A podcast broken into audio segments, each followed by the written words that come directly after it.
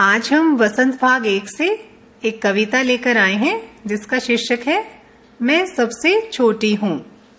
इसके कवि सुमित्रा नंदन पंत जी हैं।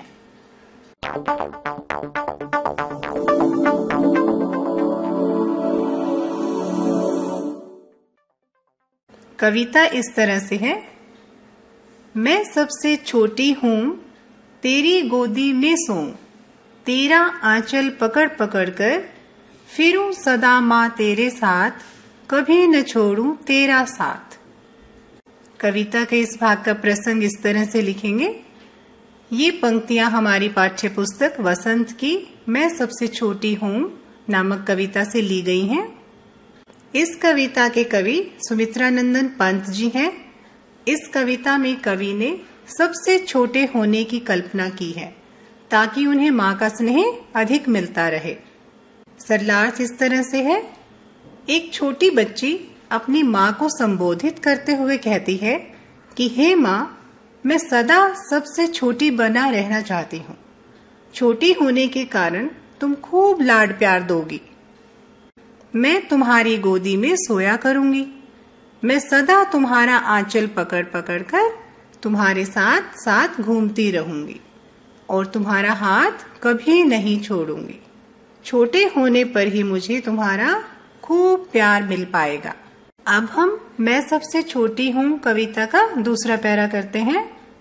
बड़ा बनाकर पहले हमको, तू पीछे चलती है मात, हाथ पकड़ फिर सदा हमारे, साथ नहीं फिरती दिन रात। अपने कर से खिला धुला मुख धूल पोच सज्जित कर गात थमा खिलौने नहीं सुनाती, हमें सुखद परियों की बात। इस भाग का प्रसंग इस तरह से है। इस कविता के कवि सुमित्रानंदन पंत जी हैं और वे इस कविता में कवि ने सबसे छोटे होने की कल्पना की है ताकि उन्हें माँ का स्नेह अधिक मिलता रहे। सरलार्थ इस तरह से है। छोटी बच्ची अपनी माँ को संबोधित करते हुए कहती है कि वह बड़ी नहीं बनना चाहती। वह माँ से शिकायत करती है कि बड़े होने पर वह उसे पहले जैसा स्नेह नहीं देती। वह फिर हाथ पकड़कर घुमाती फिराती भी नहीं है।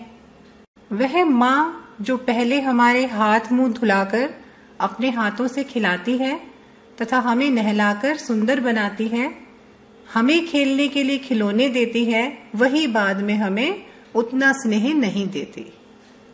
बच्चों के बड़े होने पर माँ परियों की सुख देने वाली बातें भी नहीं सुनाती। अब हम, मैं सबसे छोटी हूँ कविता का तीसरा भाग करेंगे। ऐसी बड़ी न हो मैं, तेरा स्नेह न खोऊं मैं। तेरे आंचल की छाया में छिपी रहूँ निस्पृह निर्भय, कहूँ दिखा दे चंद्रोदय। प्रसंग इस तरह से है। इस कविता के कवि सुमित्रानंदन पंत जी हैं। इसमें उन्होंने एक छोटी सी बच्ची के माध्यम से बाल भावनाओं का सुंदर वर्णन किया है। इस भाग का सरलार्थ इस तरह से है। छोटी सी बच्ची अपनी माँ को संबोधित करते हुए कहती है कि, हे माँ, मैं बड़ी नहीं होना चाहती। ऐसे बड़े होने का भी क्या लाभ कि माँ का स्नेह ही छूट जाए? मैं तो तुम्हारे आंचल की छाया में छिपकर, इच्छाओं से रहित तथा निडर होकर चंद्र उदय देखना चाहती हूँ। मैं किसी भी स्थिति में तुमसे दूर नहीं होना चाहती हूँ। तो आज हमने, मैं सबसे छोटी हूँ कविता को पढ़ा। एक नई कविता के साथ हम फिर मिलेंगे। धन्यवाद।